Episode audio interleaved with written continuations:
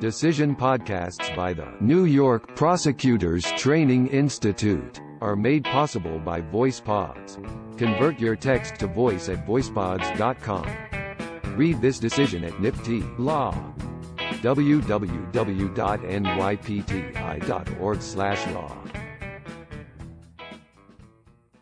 The People C. Respondent. V. Victor Diaz, Appellant. Submitted by David R. Jurgens, for Appellant. Submitted by Nancy Gilligan, for Respondent. Memorandum. The order of the Appellate Division should be affirmed, without costs. In October 2009, defendant pleaded guilty to one count of course of sexual conduct against a child in the first degree, see Penal Law 130.75, in satisfaction of a multi-count indictment. The conduct underlying the offense included repeated acts of sexual intercourse and other sexual contact with an 11-year-old girl beginning in June 2006 and continuing until December 2007. At a SORA hearing conducted as defendant was nearing completion of his prison sentence, he was adjudicated a level 2 risk of reoffense due, in part, to the assessment of 10 points under risk factor 1, use of violence. That finding was based on information in the pre-sentence investigation, PSI, report prepared in connection with the offense stating that on one or more occasions, he used physical force to coerce the victim into cooperation, information also included in the case summary prepared by the Board of Examiners of Sex Offenders. Defendant argues that this evidence was insufficient to supply evidence of use of violence because it constituted hearsay and did not more specifically describe his conduct. We disagree. SORA adjudications, by design, are typically based on documentary evidence under the statute's reliable hearsay standard. Case summaries and PSI reports meet that standard, see People v. Mingo, meaning they can provide sufficient evidence to support the imposition of points. PSI reports are prepared by probation officers who investigate the circumstances surrounding the commission of the offense, defendant's record of delinquency or criminality, family situation and social, employment, economic, educational and personal history, analyzing the data to provide a sentencing recommendation, see CPL 390.30. Their primary function is to assist a criminal court in determining the appropriate sentence for the particular defendant based on the specific offense. Defendants have a right to review the report prior to sentencing, CCPL 390.50, and may challenge the accuracy of any facts contained therein at that time, CCPL 400.10. Indeed, defendants have a strong incentive to timely dispute and seek correction of inaccurate statements because they may impact the court's sentencing determination. Unless altered through this process, factual statements in PSI reports can supply an evidentiary basis for the imposition of points, as is clear from our precedent. To be sure, evidence that is admissible and sufficient need not be credited by the SORA court, the fact finder charged with weighing the evidence and determining whether the people met their burden of proof. In this case, at the SORA hearing, defendant could have challenged the accuracy of the statement concerning his use of violence by offering contradictory documentary evidence or testimony and, if he had, the court might have credited as proof. However, the statement's accuracy was never disputed, nor did the courts below or in rejecting defendant's claim that the evidence must be discounted because the acts of force were not described in greater detail. Where, as here, the appellate division affirmed the hearing court's findings, made under the proper evidentiary standard, this court's review is limited to whether the decisions below are affected by an error of law or otherwise not supported by the record, People v. Leshway. Because there is record support for the imposition of points under Risk Factor 1, there is no basis to disturb the Appellate Division order. People v. Victor Diaz. SSM number 28. Rivera, J. Dissenting. Defendant is subject to registration under the Sex Offender Registration Act, SORA, and on this appeal he challenges his risk level assessment. Whether defendant is subject to SORA's more onerous registration requirements turns on the allocation of 10 points on a risk assessment scale for the defendant's alleged use of forcible compulsion against the victim of the underlying SORA-eligible crime. Those 10 points are based solely on an unattributed conclusory hearsay sentence from a pre-sentence investigation report, PSI, prepared by the Office of Probation. However, defendant was neither charged nor convicted for a crime involving violence and no record evidence, hearsay or non-hearsay, supports this statement. It may very well be that the statement is correct, but there is no way to know because the people did not submit any documentary or testimonial evidence by which to measure the statement's accuracy. The people argue that under People v. Mingo, we should accept this one-sentence assertion at face value as reliable hearsay, but doing so extends Mingo beyond the analytic boundaries of its holding, absolves the people of their burden of persuasion, and renders the SORA proceeding a farce. I would reverse, clarifying that a conclusory statement in the PSI that otherwise lacks record support, standing alone, is not clear and convincing evidence of the fact asserted. I. Persons who commit certain sex offenses must comply with New York SORA's mandate to register with the State Division of Criminal Justice Services, People v. Francis. SORA contains a detailed system of registration and community notification, with each sex offender's registration and notification obligations emanating from the offender's designated risk level within a three-tiered classification scheme, People v. Cook.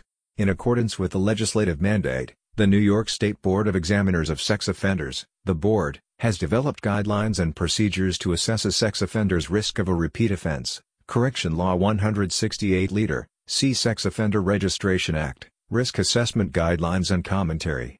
The board designed a risk assessment instrument, RI, to determine an individual sex offender's risk level based on a number produced by aggregation of numerical values assigned to each risk factor identified in the guidelines. See Correction Law 168 Liter. In other words, an offender's presumptive risk level is produced by adding the points that the offender scores in each category of risk factors.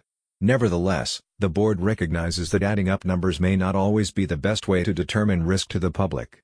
The guidelines state that the board, or the SORA sentencing court, may depart from the recommended risk level because while the RI should generally result in a proper risk classification, it may not account for the nuances of an individual case. Thus, the guidelines allow for an upward or downward departure if special circumstances warrant.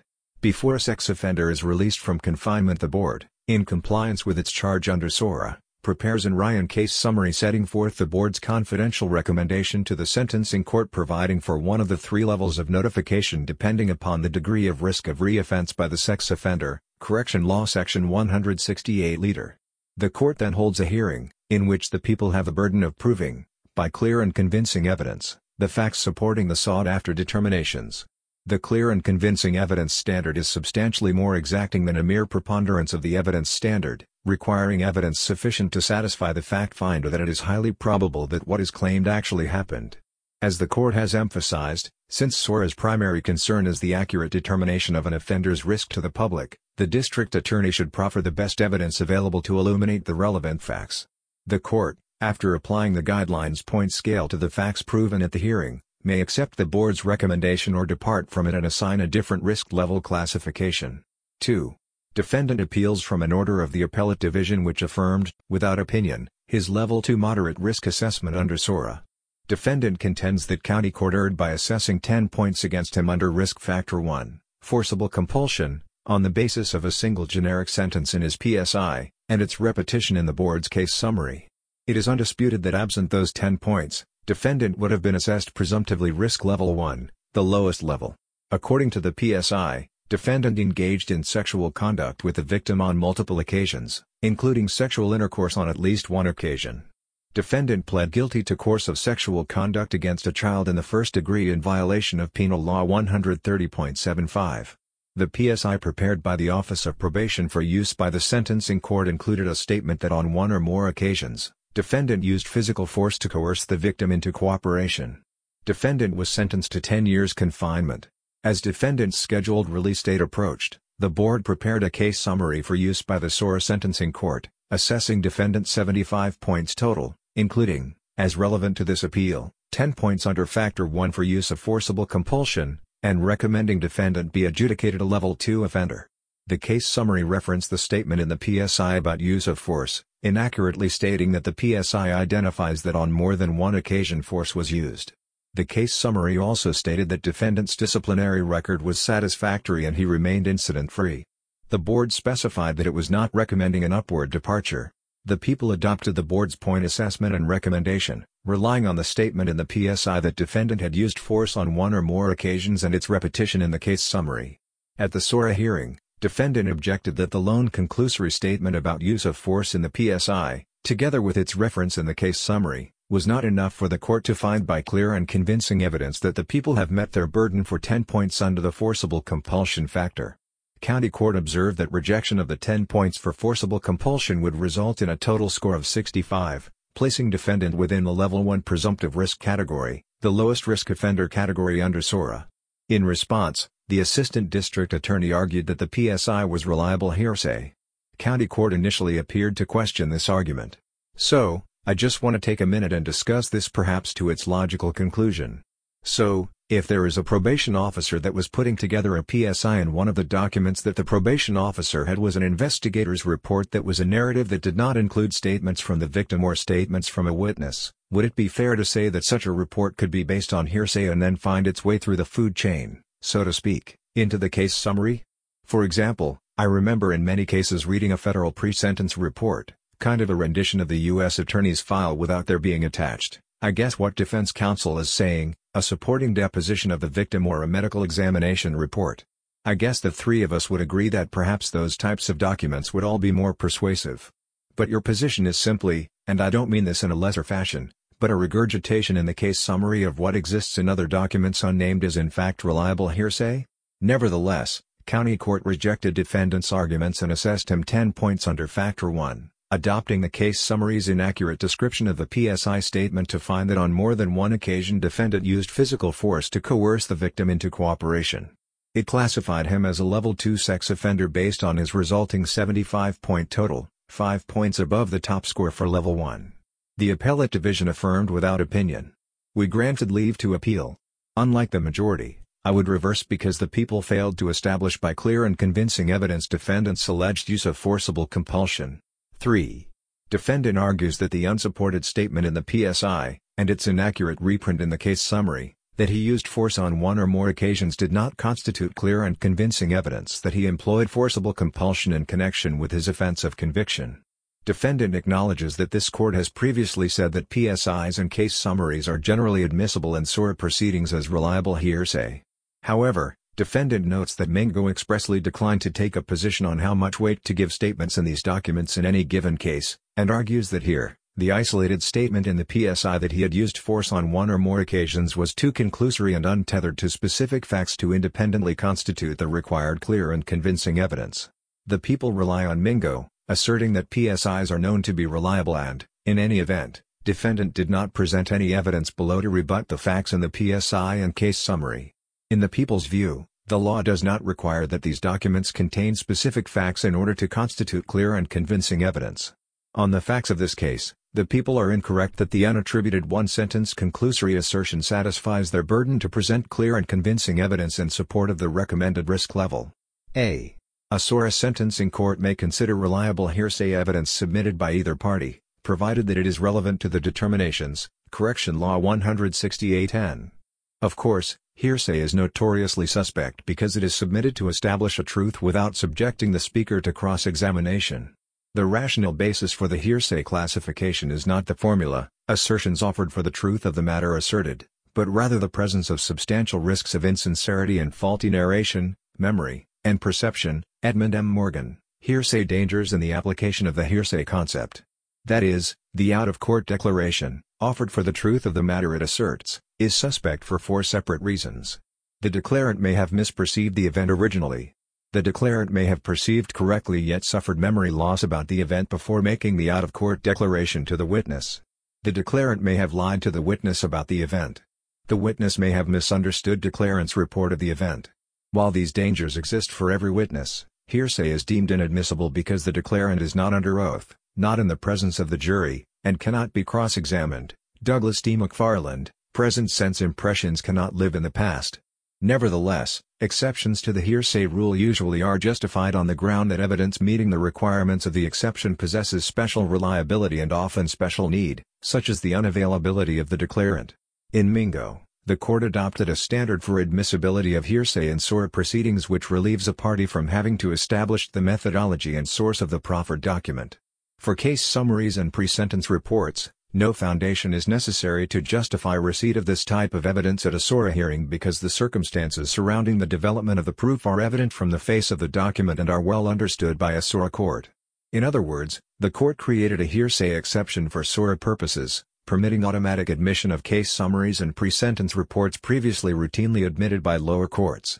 We held that such an exception was justified because of the mechanical document production process used to create these documents by persons knowledgeable about the subject matter and the intended use of these documents. The Board of Examiners of Sex Offenders is charged with producing accurate case summaries as an integral part of its functions and it has expertise culling through records to produce a concise statement of the factual information relevant to defendant's risk of reoffense. Similarly, to assist the court in imposing an appropriate sentence, probation departments are charged with gathering a wide variety of information for inclusion in pre-sentence reports, reports that may well be the single most important document at both the sentencing and correctional levels of the criminal process. Case summaries and pre-sentence reports are prepared with the knowledge that they will be relied on by courts.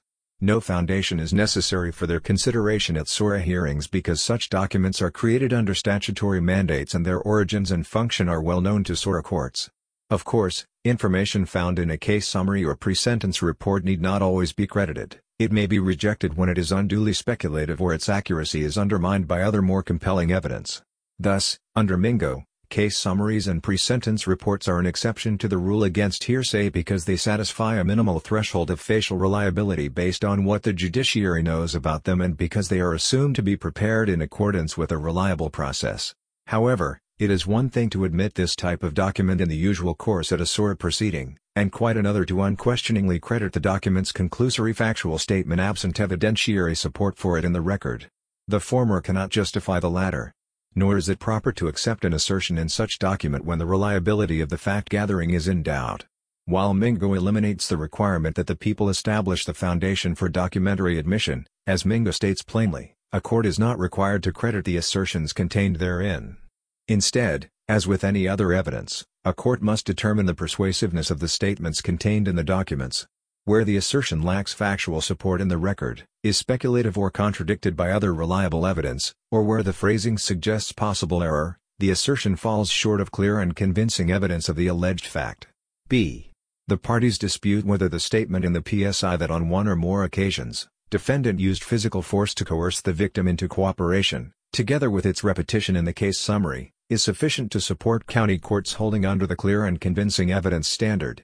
Evidence is sufficient if the record below contains such relevant proof as a reasonable mind might accept as adequate to support the conclusion that the people carried their burden to establish defendant's use of forcible compulsion.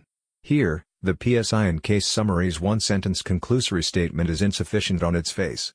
It is undisputed that the PSI and case summary statement constituted the entirety of the evidence the SORA court considered in arriving at its conclusion that defendant should be assessed 10 points for forcible compulsion. It is also undisputed that the record is totally bereft of any evidence supporting or disclosing the source of the assertion. There are no documents in the SORA hearing record that would typically provide the basis for such assertion, no victim statement, no grand jury transcripts, and no plea colloquy admitting defendant's use of force, nor for that matter any other statement by defendant. The PSI itself suggests no such evidence would be forthcoming from these sources. First, under the heading Victim's Statement slash Amount of Damages, there is no mention of a statement by the victim or her mother that defendant used force, only a reference to the mother's statement that restitution was not requested. The only description of a sexual encounter is unattributed and makes no reference to the use of force. Second, the PSI states that during the interview defendant spoke generally about his background and hopes for the future but, on advice of counsel, made no statement about the crime. Thus, the source is not the defendant's admissions.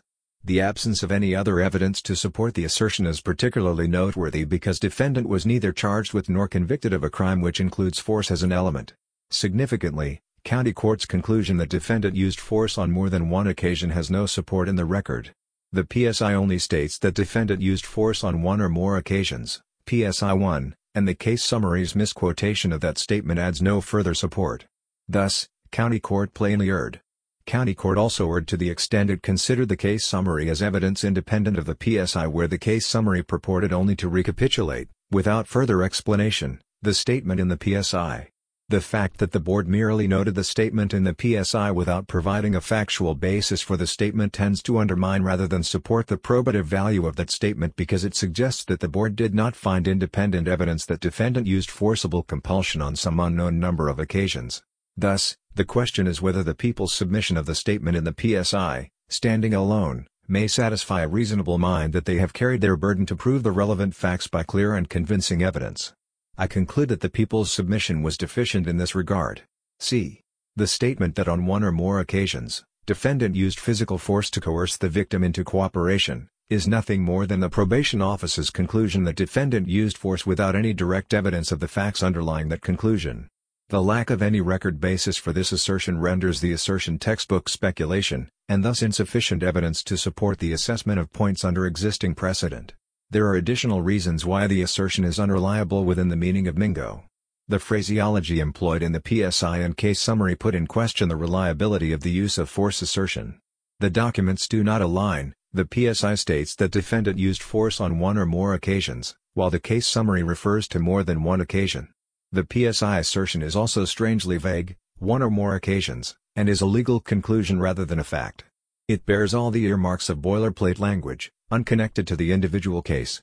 By contrast, where we have upheld SORA risk level findings as supported by clear and convincing evidence, the SORA court has relied upon narrative statements as to the specific instances of conduct justifying the points assessed against defendant, for example People v Sincere Beau, victims detailed sworn statement about being hit and thrown by defendant upon refusal to engage in intercourse adequately supported 10-point increase for forcible compulsion, People v. Pettigrew, case summaries detailed description of defendant's armed, violent rape of victim adequately supported increase, cf.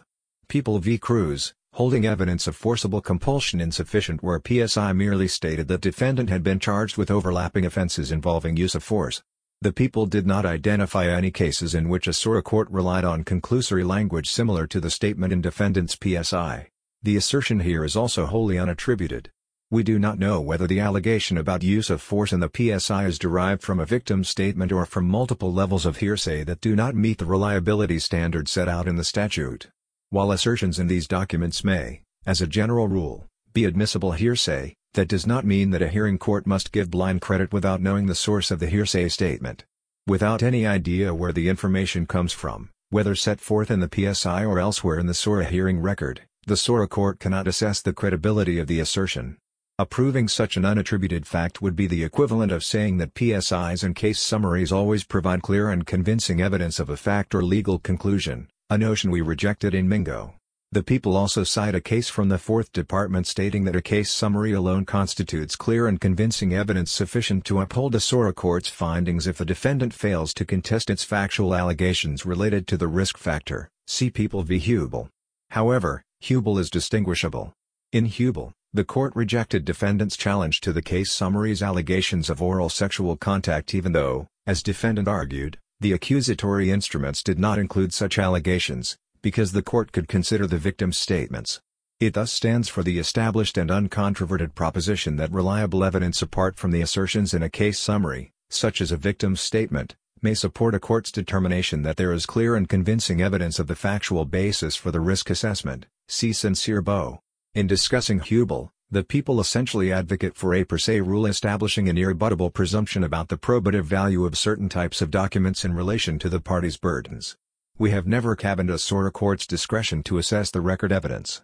As Mingo contemplates, and this appeal illustrates, case summaries and PSIs include various types of assertions, some of which may not clearly and convincingly prove anything at all, for example because they are vague or speculative, contradicted by record evidence, or do not reflect elements of the SORA-eligible crime, while others may be detailed, well supported, and conclusive as to the matter asserted.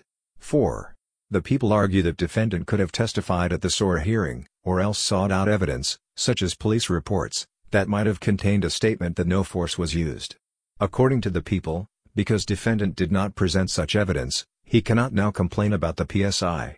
To the extent the people literally mean that defendant's decision not to testify or present evidence in his own defense should be taken as evidence against him, that would impermissibly shift to defendant the people's burden of persuasion. Mingo eased the people's burden of production by eliminating the need to lay a foundation and allowing for the automatic admission of the case summary and PSI, but it did not eliminate the people's burden to establish by clear and convincing evidence a defendant's risk level.